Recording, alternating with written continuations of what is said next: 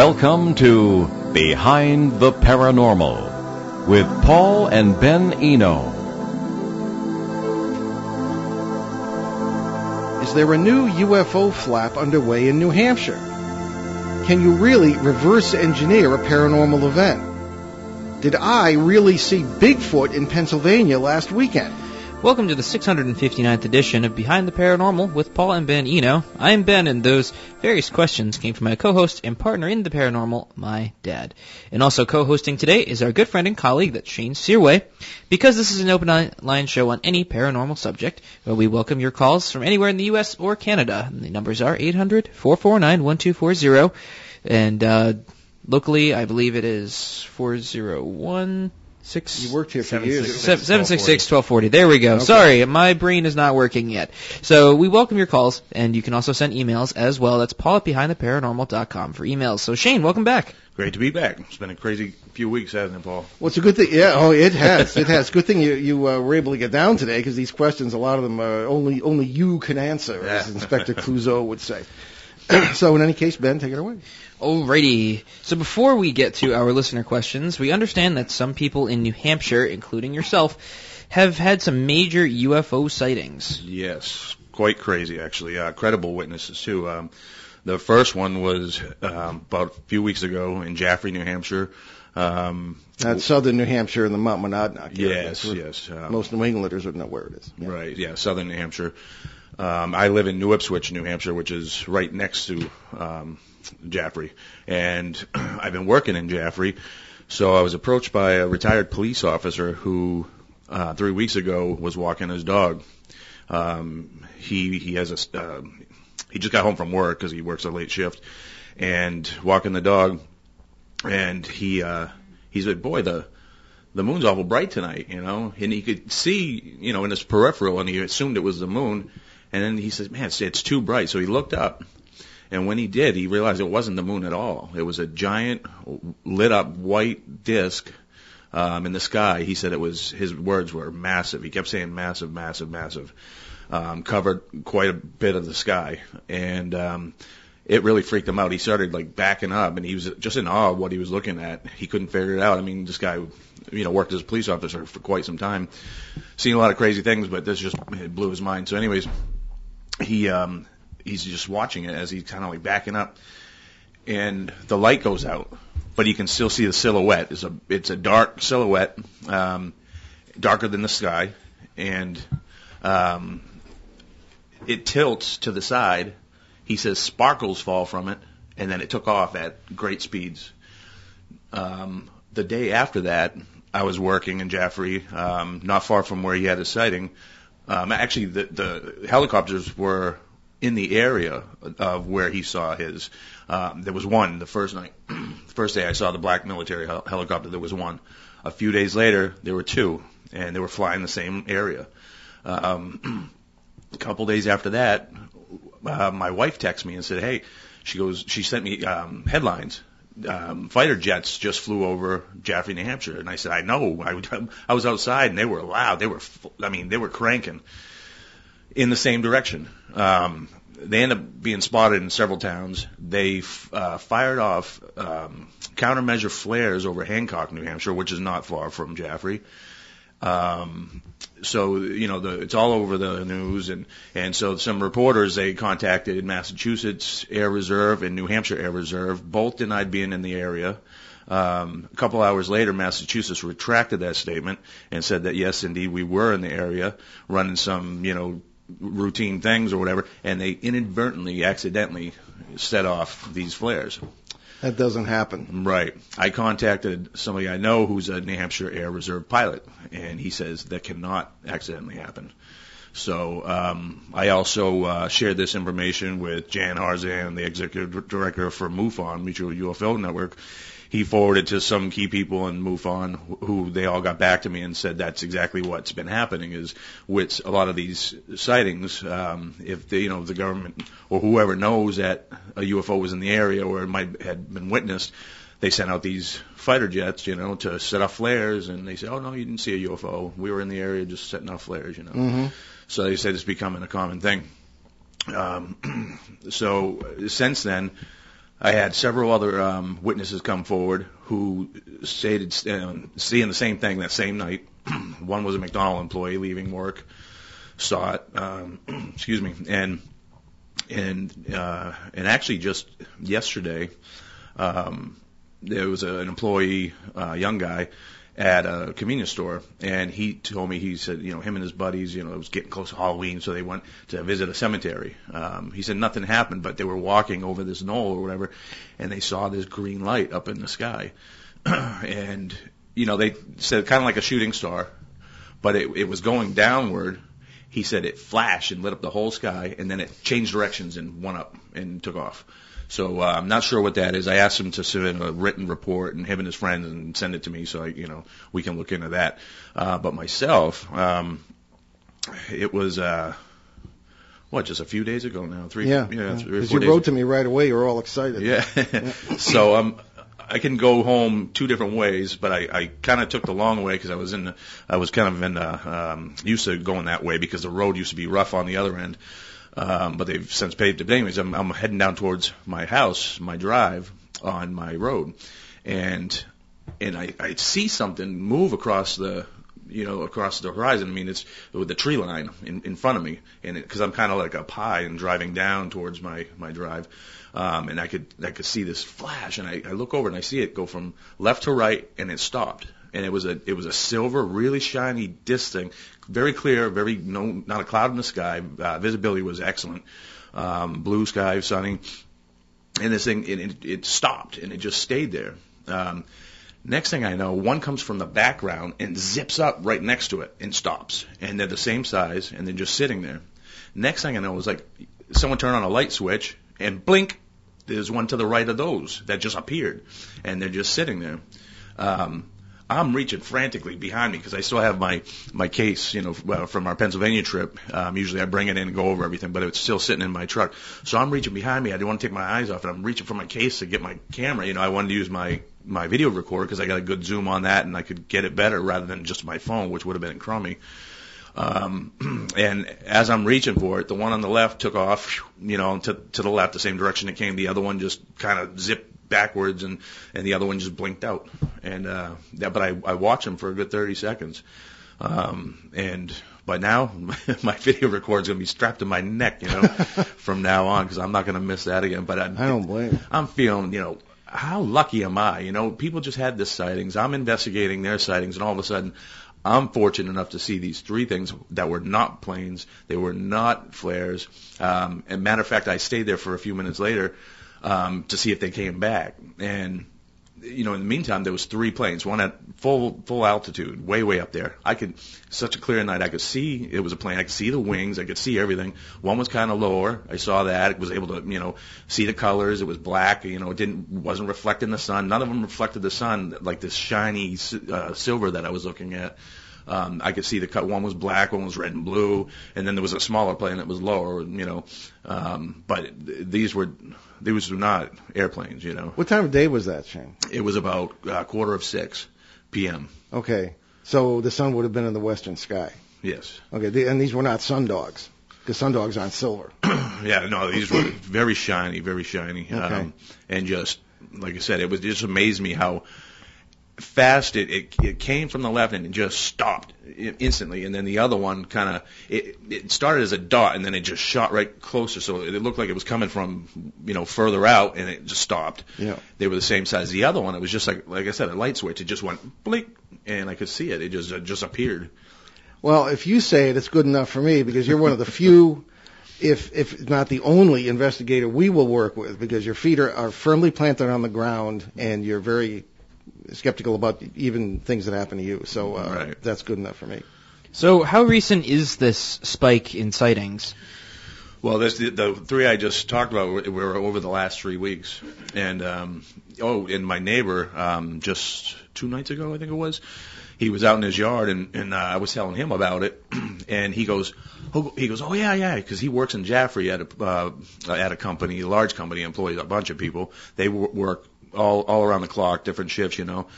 He got in and he hear, overheard employees talking about seeing this big white thing in the sky. All of them saying, you know, because it was so bright, you know, and they could see it in their peripheral, they just assumed it was the moon until they looked up and Mhm. saw the moon doesn't move, and it, this doesn't exactly look like a moon. It's a big white thing, you know, disc more disc shape.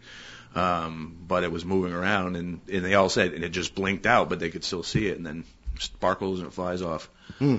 Very, very, very strange. But you know, having a retired police officer who uh, this guy still not sleeping, still not sleeping well at all. Yeah. Um, it just rocked his world. you know. Well, I've seen that happen many times over the years with, with particularly with police officers and first responders who, who have a very um, matter of fact view of the world, and when or even professional people will come up after lectures and say, you know, I, I never believed any of this until it happened to me, which in a way was the case with me last week. Yeah, so you were you were actually telling me about this the other day, which I thought was an amazing story because I was having a terrible day. So I'm really glad that you told me. Oh, good. So Well, you had an interesting sighting yourself at our new Pennsylvania Triangle case. If you'd like to yes, explain exactly. that to us.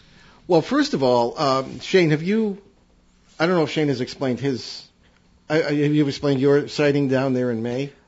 Uh, did we ever explain that on the air? I don't think we did. Why, why don't you start with that, and then I'll, I'll start with mine. Now, now uh, this past weekend was the second expedition to what we're, we are referring to as the Pennsylvania Triangle. And uh, this was um, very interesting. We've talked many times about the Litchfield, Connecticut Triangle. Well, this is another one in western Pennsylvania. So when we went in May, um, a number of things. We, it was very preliminary. You know, we were doing a number of things, getting familiar with the area. And Shane, uh, why don't you Well, let, let me let me say what happened to me and why you were by yourself when this occurred. Uh, I, I have a, what appears to be a serious metal allergy, and there was one area uh, of this tract of land that had, apparently been the uh, ground zero for a meteor strike round about the 16th century. So the place is full of iron pieces from this meteor. Uh, it's been researched by academics and, and uh, people from universities and stuff have come up and done paleontological digs, lots of fossils. A lot of strange things have been found there. So apparently this affected me. Now, um, I, I began to have what I, is, I suppose, uh, like a panic attack, the heart pounding and this sort of thing. And I, that never happens to me uh, in the sense of a panic attack, but we were on that hill, and it affected me that way. Um, interestingly, just as I decided to leave, uh, you happened to come upon a uh, large track with very clear toe marks, um, which was a lot bigger than my shoe, and I have a big foot. So, pardon the pun. And uh, there we go. So that was it. So I left, and I had to go down to another house, and uh, actually had to rest for two hours before this happened. So while that was happening, what happened to you? All right, so I decided to um, go down to the camp that they have in the middle of the woods with a little pavilion and stuff, and they like to hang out there. It's a great, great little spot. And there's been a lot of sightings in that area. So I decided, you know, while you were napping, I would go and I, I parked in front of the pavilion, and it was pouring rain. I was gonna, I was gonna set the trail cams out for the night because it was around three o'clock or so. Um, I was gonna go stick them in the woods. Absolute pouring, pouring rain. I think that's why the thing didn't hear my truck running because my truck was on idle. Um, I had the heat going. I was trying to dry off. We were soaked. Yeah. know. Um, so waiting for the rain to let up, and it wasn't. Um, so something caught my eye, and I, I looked up to maybe my two o'clock, and through this then tree line, I saw this. I didn't know how big it was at, at the time. I saw this black thing that I didn't recognize, it, it, and the movement was odd. It looked almost like three things at first because, it, you know, what would have been its arms, um, which I didn't realize at first, were swinging really wide. Um, so that almost looked like three different things, and I I didn't know what I was looking at. Um, so, or how, how big it was. So I said, okay, there's a keep out sign or no trespass sign. I'm going to, um, this thing is as tall as the top of that sign. So I took note and just as I'm going to drive up there and try to get a shot, I'm powering up my camera, you know, I'm going to go up there and I'm, I'm for sure I can get, capture this thing, you know, on, on camera. And just as I put it in drive, the thing takes off and I was up there in seconds. I mean, it's not that far of a distance. Mm. And this thing, excuse me, this thing just went straight and it was gone. I mean, I, I drove up the road, tried to cut it off. Maybe 150 feet from where you were. Yeah. Yeah. Yeah, pro- yeah. And, but this thing was just gone. And and like I said, the the arms just swung really high, like even over its head, you know. um, and there were actually deers that were going. I, I look back. There were deers that were running to the left and clear white tails. You know, um, it's not what I was looking at. And actually, from my from my vantage point, and because of the landscape and everything, I wouldn't have even seen the deer because they they weren't tall enough. Um, I wouldn't have been able to see them. So um, this thing's gone. I I back up. I walk up to the tree, and this sign is at, at first when when um, I recalled it. Uh, I said because I didn't walk fully, fully up to the tree. I was saying it was about a foot taller than me. But when we just won in, in you know this past weekend, I walked closer to it and realized it was a foot and a half to two foot taller than I am. Um, and Yeah. with these boots on, I'm six foot tall. You know, um, so huge. I mean, this thing was big, big. It was like I said, it was a little. It was three o'clock. It was pouring rain, very cloudy, um, but I could see it very well. I didn't see facial features. Um, it, it moved too quick.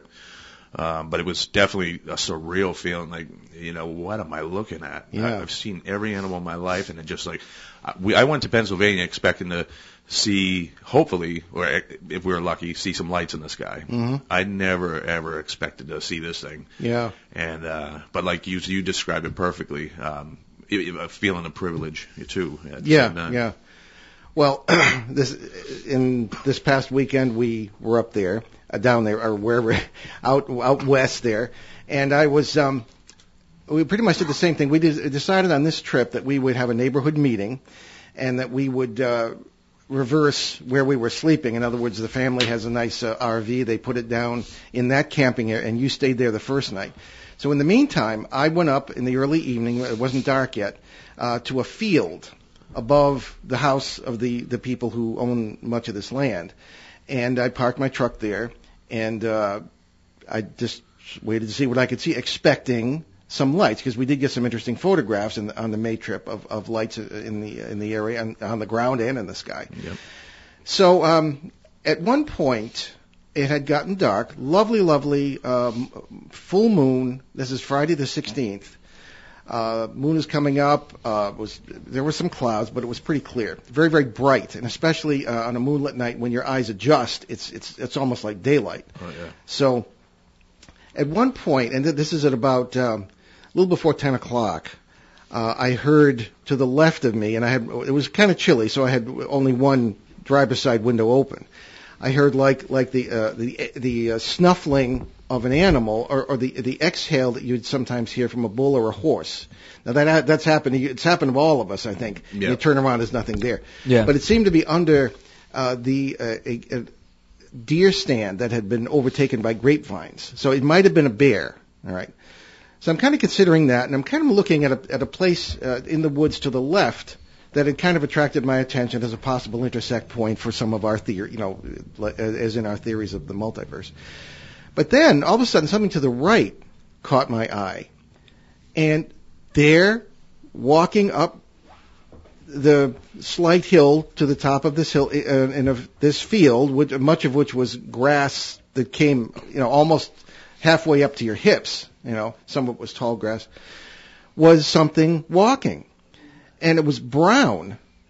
Okay, and the first thing I thought, you know, it has to be a deer, but it, it, it immediately I could see huge legs and knees moving up and down as a two-legged figure walking and it had its head, again, a very furry creature of some kind. Its head was bowed, as if looking for something on the ground. And I have never, except one possible time in New Mexico, but I can't be sure. But I have never had, and I'm not claiming this was Bigfoot, but I don't know, I don't know what it was, Mm-hmm. if if it wasn't, you know. And it was a feeling of absolute peace and a feeling of privilege. The last thing I would expect with a large creature moving up. Uh, we measured the next morning, and it was 300 to 320 feet from where I was. But again, a very large creature. Now, of course, uh, in, a, in sort of a comedy of errors, uh, I, I, shot an infrared picture through the closed truck window because you're not going to get anything because co- the window was cold. There's no heat signature. So then I try to get out as quietly as possible. I go to raise the camera. I, I couldn't see it at that point. My wife calls. I mean, talk Yeah. about being considering divorce. and- I mean, and, and a, a masterpiece of timing that will live in infamy. Uh, you know, and, and I answered, "Oh, I'm having a Bigfoot sight. What are you doing?" He said, "What?" so, anyway, the rest of the conversation will remain uh, nameless, and um, so so it was long gone by by that time. Uh, however, uh, shortly thereafter, I see spotlights on the other side of the field, looking up into a tree, and the entire bottom of the tree was illuminated. And one, and I said, what, that's obviously, unless Bigfoot has learned to use spotlights. I mean, this is somebody doing that. And the next night at the neighborhood meeting, um, I, we we had, uh, what, we must have had 10, 15, 20 people there Yeah, something like that. you know, and uh, uh, one of the, I was telling people about this, and uh, a woman named Melissa put her hand up and says that was me, because she lives in the house just below the lip of that hill. She said my daughter and I heard something large, some kind of large creature moving through that field, and, and these people being used to everything being strange Mm. in this this flap area. Uh, they took the spotlights and went up to see what it was. So, if this is what it appears to be, presumably, uh, these people heard what I saw while I was seeing it. So, and you remember the next morning I, I, I came up because you you had come up from the depths there of the campground, and I, I was was the dog in the field last night? Were, were any of you in the field? And nobody was, and uh, it just it's the, the very clear sight of the the legs of a two-legged large creature walking. Um, I just that that's what it was. Yeah, and all the tall grass was all, s- you know, smushed down and Exactly. Yeah, exactly. 'cause we went. The, the first thing we did the next day, uh, the Saturday morning, the 17th, was to go up, and uh, you um, did the reenactment thing, Yep. which we have a video of, and you're coming up, and um, we're about 300, 320 feet, as I say, away from me. And uh, what I had seen very clearly in that bright moonlight was uh, at least a foot and a half to two feet taller than than you, Mm. and yours, you, you as you say, were six feet. You know, and the grass was trampled down, and it looked as though it had come one way, and then uh, had had turned around and gone back toward the woods. Probably when my wife called because the uh, I hadn't turned the phone off, and um, I, don't I guess know, that's a lesson. Turn your phone off.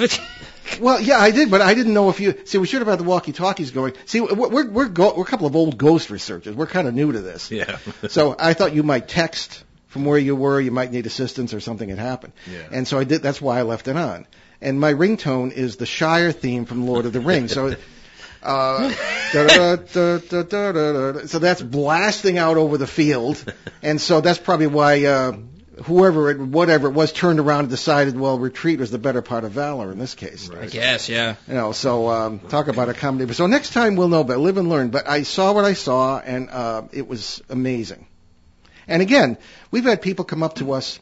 Uh, you remember the the uh, we we had a, a Bigfoot contact kind of in the or have in the Litchfield Yes. case, and because many sightings have taken place around there. And when we last December, when we met with him and we went out um, on a, like a field trip there, uh, we uh, he he said, you know, I, he was very concerned about disturbing, you know, the Bigfoot people and all this, you know, as if they were very sophisticated civilization and everything, which they. You know, I, I, I've always taken that kind, and everybody says that, not everybody, but a lot of people who've had that experience say that. Now I understand it. I'm, I'm not saying you've got some uh, civilization out there, or that, that they're very that they they very may very well may be, but there is a certain feeling of presence with anyone, and you can kind of feel the presence of a very good person, Mm. uh, I think. And uh, this was a very positive, almost sacred experience, I, Yeah. I must say, and that, that's the way the natives describe it. Mm-hmm. So now I will take these things with a little bit less salt because it's happened to me.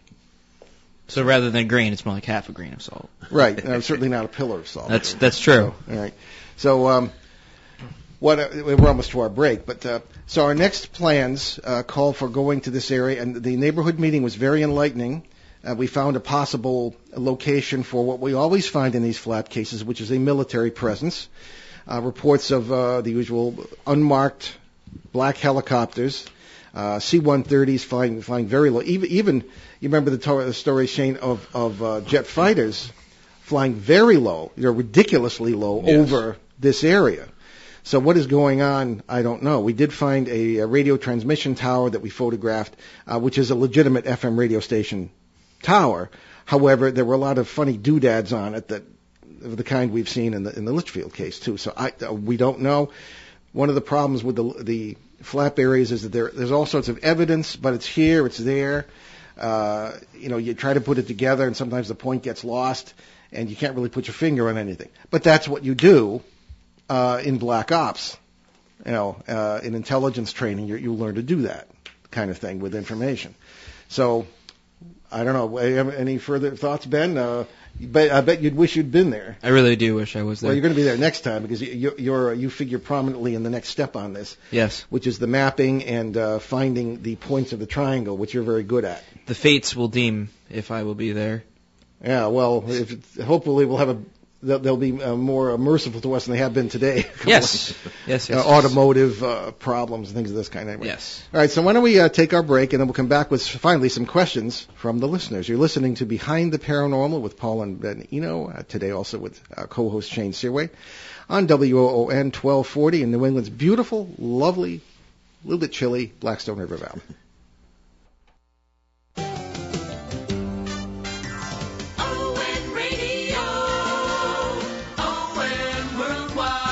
It's your business. The health of our economy, the strength of our businesses affects every individual, every family. I'm Frank Prosnitz. Each Thursday, we'll visit with leaders to discuss important business and economic issues. Join me Thursdays at 4 p.m. on WOON. It's your business because it is.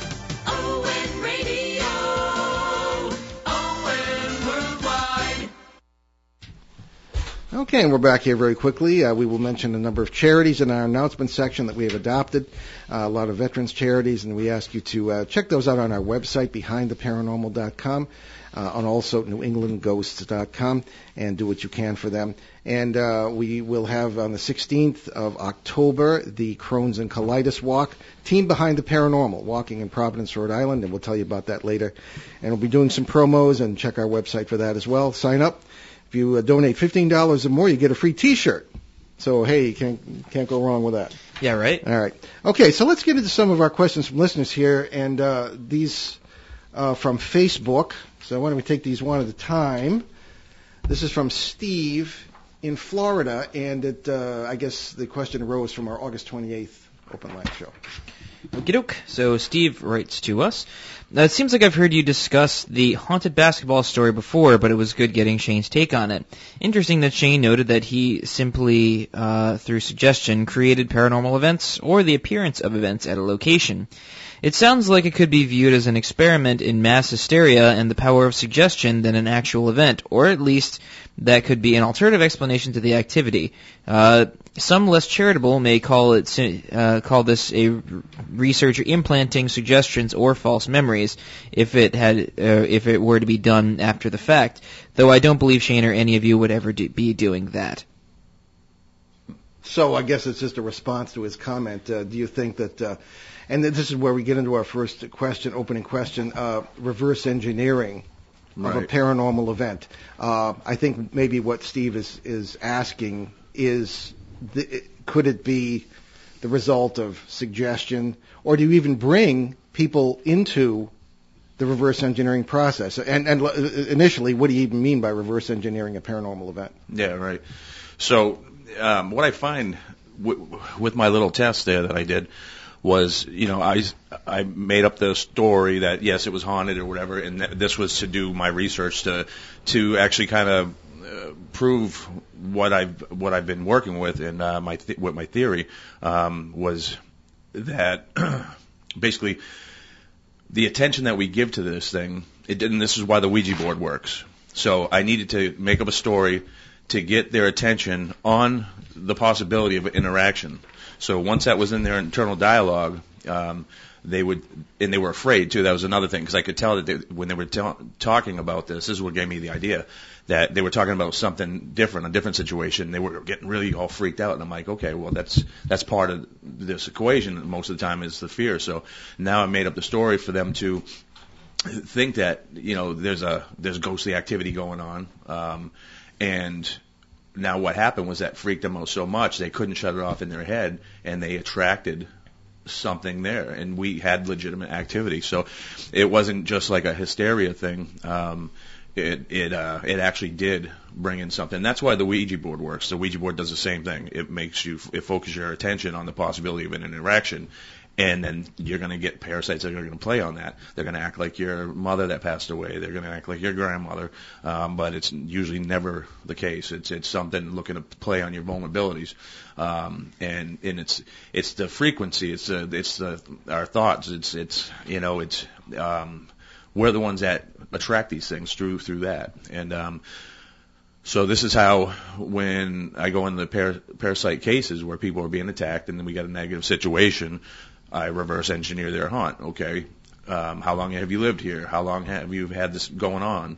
And usually I get to the point where when this happened, when it started, that something changed in their life, something dramatic that really disrupted their lives in some way, and that's when the activity starts because they're they're either negative or they're um, vulnerable in some way, um, and and these things start they just start little, just anything to get your attention on them. Once you start noticing, you know, oh, that's moving, this is happening, um, then they, it gets in their head. They can't shut it off. Um, it's what's going to happen next, what's going to happen next, and they're just their attention turns to obsession, um, and, this thing just gets worse and worse and worse and worse. So we have to go back a lot of times I have to heal their personal issues. I have to counsel them through their personal problems to get them over that, and then um, educate them. And, and this is the reason. So you have to shut it off. You can't think about it. You can't let it dictate. You know your every movement in your house. You um, you can't give it that control, and you got to be more positive. And you know, um, and this thing will just it goes away every single time. Um, I, I've helped thousands of people, and, and, and it's never failed. The only um, the, the toughest ones are the ones that are just locked onto these old old ideas of what a haunt is and you know and how to get rid of it you know um they a lot of people you know they, they're still stuck on no you got to have holy water you got to do a smudging or um but those are all tools. And if it helps you to focus your your your mind your your emotions in the right in the right way, then then it'll work. I mean, but it's inadvertent. Um, so I just bypass all that and get right to the paranormal mechanics. And um, so you know, to answer like his question, that's kind of what I did. I created a, a situation to put that in their head because they had they already had a strong fear of the situation. I knew I was going to let nobody get hurt. You know, um, we we got rid of it instantly as soon as it escalated. Um, and but you know, it, it was just there were another thing too. There was natural elements present. It wouldn't have worked probably as well if I didn't have some of those natural key elements. Um, one being a, a pretty strong river running by the property, and we find that that usually always uh, you know strengthens these things. Um, and then a couple other things that I, I won't mention. But yeah. um, well, rivers uh, conduct electromagnetic energy, which these things, which Yeah. funny things with space time, and whatever. so you cut off the food supply. right. Yeah. So, you know, and, and that's so that's how it worked. And, and like I said, and that's that's why the Ouija board works. The Ouija board, people get mad at it and they're like, "Oh, just evil," and you can't have a Ouija board. And, um, the it's, it's, the problem is not the Ouija board; it's the use of the Ouija board and, and what it does to your your um, basically you give this thing power, you give it attention, you give the attention and the possibility for an interaction. Most of the people that are using the Ouija board because they want to talk to somebody that they lost. So there's a vulnerability. There's a there's a real strong emotion there. Emotion's key. Um, frequency, emotion, very key in all this. Um, and that's what when these parasites come through, um, and that's why it's not because the Ouija board is some fantastic, fantastic thing. It's because it, it's it's the the attention that you give it, you know, and the, the possibility of that interaction. Just like same, same thing with seances and all this other stuff. And we've seen it with investigators who thought something followed them home, and um, because of something they saw in the house, it freaked them out so much, and nothing initially Yeah, followed we've them. both seen that. Yeah. Yeah. Thinking of a couple people in particular. Right. Yeah. so I mean, and that's all it is. It's it's uh, you know, there's people that um, never experienced an paranormal situation. They absolutely do not believe in it. They're not afraid of it, um, and they never experience it. Um, the people that are looking for it and they're giving attention to it. Um, will experience it because of that, and a lot of times it's not what they wanted, you know, like the, with the Yeah. Ouija board. hmm Um, Well, I'm thinking too that that uh, taking everything you've said and putting it in the context of, of the broader picture of a flap area, such as we've been dealing with in the past few years, and Ben, and certainly you and I in 10 years Mm. in the Litchfield case, that, um, and I'm thinking of the Pennsylvania case where there was a house that is having problems with shadow people, as they call them. Yep. All right. Um, how, and it's not like we've never talked about this, but for the benefit of the listeners, how would you apply what you just described uh, to an area where you got all this energy blasting, and almost every every area has uh, other things going on than than the phenomena that people are reporting. Other houses may, are usually having problems. There may be uh, UFO involvement, this kind of thing, not necessarily directly, but because of the the intersect points where various worlds are coming together, uh, and, and that that's that's good physics actually from certain points of view. So how would you apply that to uh, suppose the shadow? So suppose it's it's negative, which we're not sure yet. Um, it, it may be parasitical. Would the same techniques work? Well, you and I both together, and then by ourselves, have worked in areas where several homes are are active, and uh, a lot, and especially with the flap areas and stuff like that. So, in these areas, you're going to have activity um, because of the the natural properties, and, and you know, um, so there's going to be activity. What what I have found, and I've proven to myself, is we can dictate the type of activity um, that goes on inside our house, like uh, the case in Connecticut, in Connecticut, sorry, um, with um, you know the Litchfield Hills case. Um, very positive people, very loving people. They haven't had anything really horrible happen. Yeah. A lot of strange, weird stuff, um, but nothing horrible. Put a dysfunctional family in there, different story Exactly. you know it's going to be a whole different story so um, we we absolutely dictate the type of environment I mean, the type of activity we're going to have by the environment that we maintain inside our home so um, you know in the case where it may maybe because of a flap area or or you know an area that has these natural elements or whatever these properties, um, these components, um, it, it's going to be active. So it's an education I give to the family and get them on the right track so they know what to do, what not to do, um, and the negative stuff won't happen. Um, it just doesn't. Now, Ben, uh, you've been working on the Litchfield case for 11 years. All right, man and boy. Yes. And um, Man and boy. given what Shane has said, uh, and, and you, you, I've always found that you operate. I mean, we're a good team. You you operate on a different level than I do, and you have. You're you are slightly taller out- than I am. Somewhat, yes. Well, no, not really. But in any case, what what what's your take on that? How um, would you amplify anything Shane says, or, change any of it? Well, I don't. I think. I think the problem is. I don't think there's a problem with what he says. I think I. I agree in a different way. Yeah, we don't agree all agree on everything. I, I agree in an augmented way, meaning that I th- I see.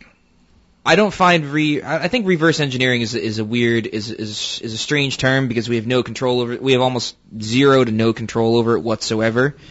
But we have a way to manipulate it. It's a broken system that we can manipulate. It's like having a horrible car, but for some reason you know how to work it. It's like that first car that you own as a kid, yet like there's all sorts of things wrong with it, but you know how to make it work and nobody else Or may does. still own as a senior citizen. Oh yes, yes. It's like how we had that Geo Metro for years, and there were all sorts of problems with it, and everyone felt it was a death trap, which it was. But I, I digress. So what I'm saying essentially is, I agree, but at the same time, I think that it's more. I I kind of I'm trying to bring us back to the email because I think we sort of ran away from that ever, ever so Well, slightly. uh, Steve in Florida uh, stimulated some thinking. uh. He did, Yeah. and I, I think I, I kind of I understand what he's saying with the whole um, power of suggestion because that's it's very it's very easy to fall under that assumption, but when you actually know what you're dealing with or Yeah. vaguely know what you're dealing with, I think it's kind of well, um, I'm losing well, track of my words here. People participate. Yeah, they in per- they All their own participate. experiences. Right. Yeah. You know, it's not. It's not like I wasn't sitting in that field last week, last weekend, and just seeing whatever it was I was seeing. Um, I was part of it, and I felt part of it, which doesn't mean it wasn't real. It just means we may have to at times change our definition of what we think of as real. Right. We think of as something. uh, We think of as re- real as very often separate. And that that's not. And as we found out certainly from Dr. Michael Persinger in his God helmet, Yeah, or- just which because can stimulate uh, near-death experiences and everything else. Just because it's you participate in it doesn't mean it's not real. Right. Actually, there is there is a question from from another listener pertaining to your your Bigfoot experiences. Oh, okay. Um, but we can get get to that in just a second. So I'll find a segue into that. I do I do agree I do agree though that these are real experiences. Yes, the experience is real, and experience is our greatest teacher. It's possible to misinterpret the experience, Yes. Which we see all the time.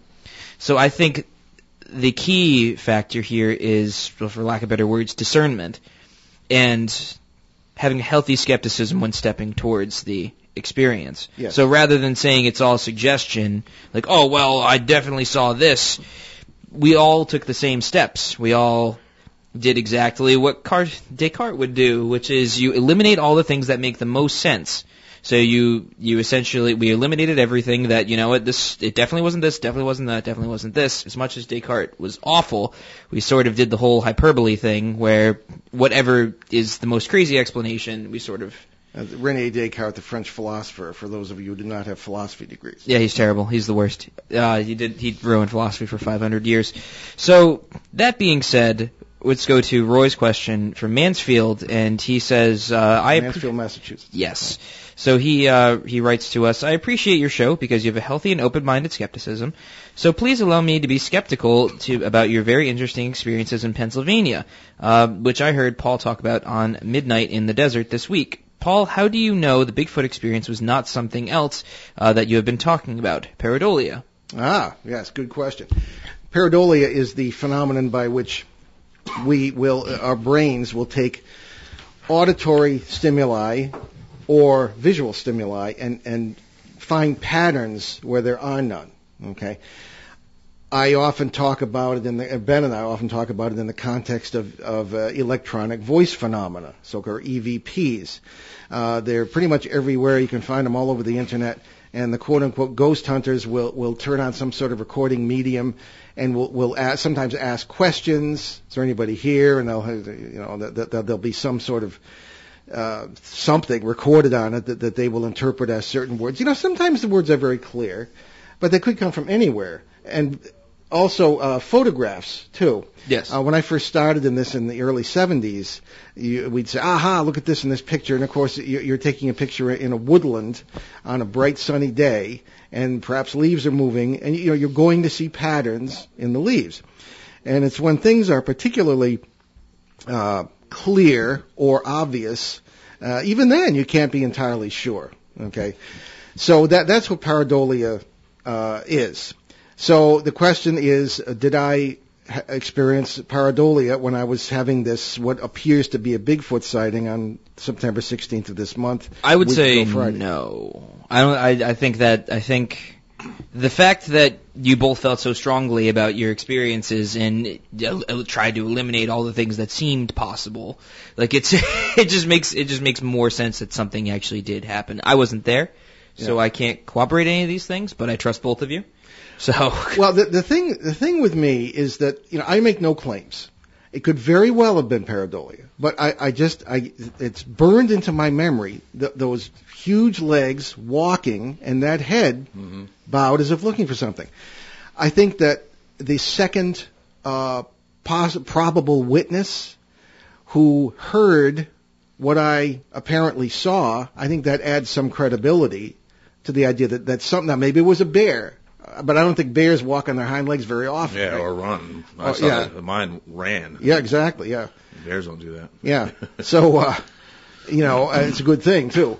But uh, I just, I think that that the, the corroborative uh, second witness, um, if that's what it was, it does certainly appear to be that, uh, does add some credibility. But I mean, I, I, I claim nothing. I uh, admit all possibilities, but it was a very personal, powerful experience, and I, I tend to be the more intellectual or scholarly one in this group for whatever you know whatever that may get you you know i mean i you know i i don't mean that in any sort of um uh, boasting kind of way, but that, by that, my background is academic, and I try to approach it like that. And people like that generally don't have a lot of personal experiences with this stuff. Um, that's we talk about that in our book on on uh, in our our upcoming book, the uh, Behind the Paranormal, Everything You Know Is Wrong, coming Yes. out in January from Schiffer Books, in case you don't know. And uh, I think that our chapter on the paranormal lives of the saints, the ones, the least intellectual ones, had the most amazing experiences, and and even witnesses seeing them levitate and things of this kind. Whereas people like St. Thomas Aquinas or St. Basil the Great, I mean, they were more intellectual and uh, generally weren't known for bilocating or uh, being seen, you know, flying through the air, things like this. That's yeah. So, um, so, so I, I, I'm not. I've had a lot of fantastic experiences, but not to the point where many people would have who were involved in this field. So it, that that makes it stick in my mind very clearly as well. So uh, anything's possible, but I think it was a legitimate experience. Mm. Yeah, I agree. Same here. Yeah. Well, that was. I, I like that those emails came up. That like that that that was that question was right there. So I guess we can move on. We have a little bit of time. We can probably get to maybe one or two more emails. This one is on an entirely different topic. So for something entirely different, this is Mercy from the Philippines, and uh, they write to us. Your show is unique and interesting. I listen with interest to your talk about the uh, to your talk about the fairies in Puerto Rico. Yeah. In the Philippines, we have the Diwata. I hope I pronounced that correctly. I know uh, people who are friendly with them and say that they clean their houses just like you saw in Puerto Rico. Uh, do you think that these are the same creatures just with different names, or are they different creatures that depend on what country? Okay, well, I should point out that uh, having just said what I said about not having a lot, I did not see any fairies in Puerto Rico. However, I was down there in 1984, and uh, I was um, dealing with a family of uh, very educated people. Uh, we had a banker and a real estate agent, uh, a couple, and uh, their children, and they were saying that uh, every Saturday they would go for a walk, leave beer and fruit not very appetizing to me, but apparently the fairies disagree. Uh, on the counter, they would go for a walk and they would come back and the whole house would be cleaned, including the breakfast dishes. And I first thing I said, where do you get these? You know, Right. you know, is there an agency? So uh, the problem was that I borrowed. Um, I, I suppose this is probably the strangest uh, use to which uh, U.S. government equipment has ever been put. But I was in the Coast Guard at the time, and I um, asked the uh, my superior officer, uh, could do you mind if I borrow equipment from the photo lab and, and then take it take it ashore? And they said, "Oh, go right ahead." They all knew I was into this. Thought it was rather funny. So I set up camera equipment complete with tripwires in the kitchen, and um, I got a lot of there. There were no nothing tripped the camera, and the worst thing was that I got we got back from the walk. I took the walk with them, and nothing, none of the work was done. So they all looked at me as if it was my fault. And again, I just, I almost had to clean the house, but I hightailed it back to the ship. But in any case, I just, you know, I, these were, I didn't see anything, but these, I was just struck by, by the, the seriousness and credibility of these people. You know, they just did not seem like the sort of people who would make this stuff up. So that's the background of the Puerto Rico story. But in the Philippines, I have heard of, is it the Diwa? Diwata? The Diwata, right, right. Yeah, D I I've heard of A T them, even if I can't spell the name. Uh, they are very similar to many folklore uh, fairies, uh, for lack of a better term. And Ben himself has pointed out that it's the word Yeah, it's- it's a goofy just- word, You think of Tinkerbell and Disney, and it, it, it just, just invites disbelief. Yes. Right. I think the type of fair that they're talking about. This is Josh, our uh, wonderful producer. Spelled with F A E, not the F A I. It's a different. Type Well, it's in a more archaic spelling. Yeah, well, it's also more, much more room to branch out with, just from my knowledge Okay. of fantasy novels and stuff like that. So. All right, well, I'll accept that. But uh, regardless of how you spell it, I mean, there may be uh, the the idea of the multiverse is that everything that can possibly be uh, does exist somewhere, somewhere in these this this elegant interaction of perhaps infinite numbers of parallel realities. And then again, this gets back into quantum mechanics and and uh, our own interpretation of the paranormal.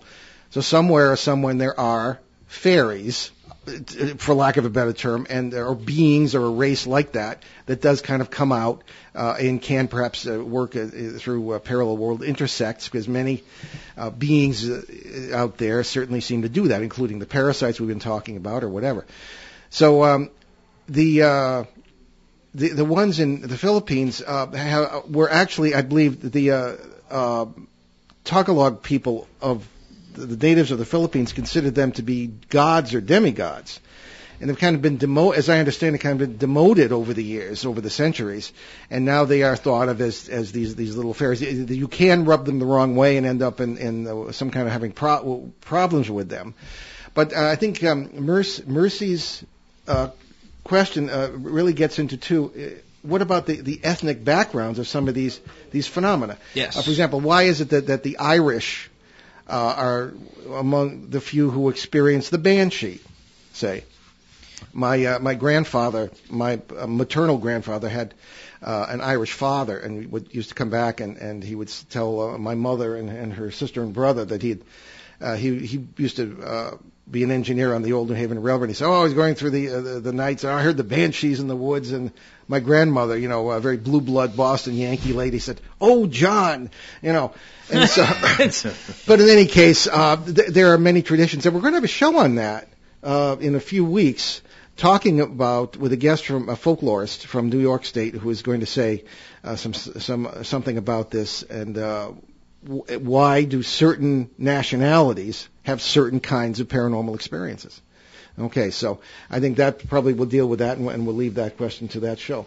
Oh, yes. Um, I think we have a lot of announcements, so we'd probably better get into it. Ben, Oh, first of do. all, Yes. why don't you talk about the new YouTube channel Oh yes, it finally dawned on us after several years of doing this show and that suggestions from many listeners? Yes. Why do we not have a YouTube channel? So, so this week um, we took it upon ourselves to start constructing it, and uh, hopefully by the end of this week we'll have some programming ready and have it all constructed. So hopefully by Friday or Saturday of next week, or this coming week, I should say, uh, we should have some stuff up there, and we'll definitely throw it onto our Facebook page. That's Behind the Paranormal, and we'll have it have uh, links to it on our websites as well. You want to talk a little bit about the format because it's going to be different from the radio. It is going to be very different from the radio show. We have found that over time that we have had mountains and mountains of emails dating back years. So Yes. one of the um show one of the portions of the uh, show show that we'll have on there will be dealing with emails specifically.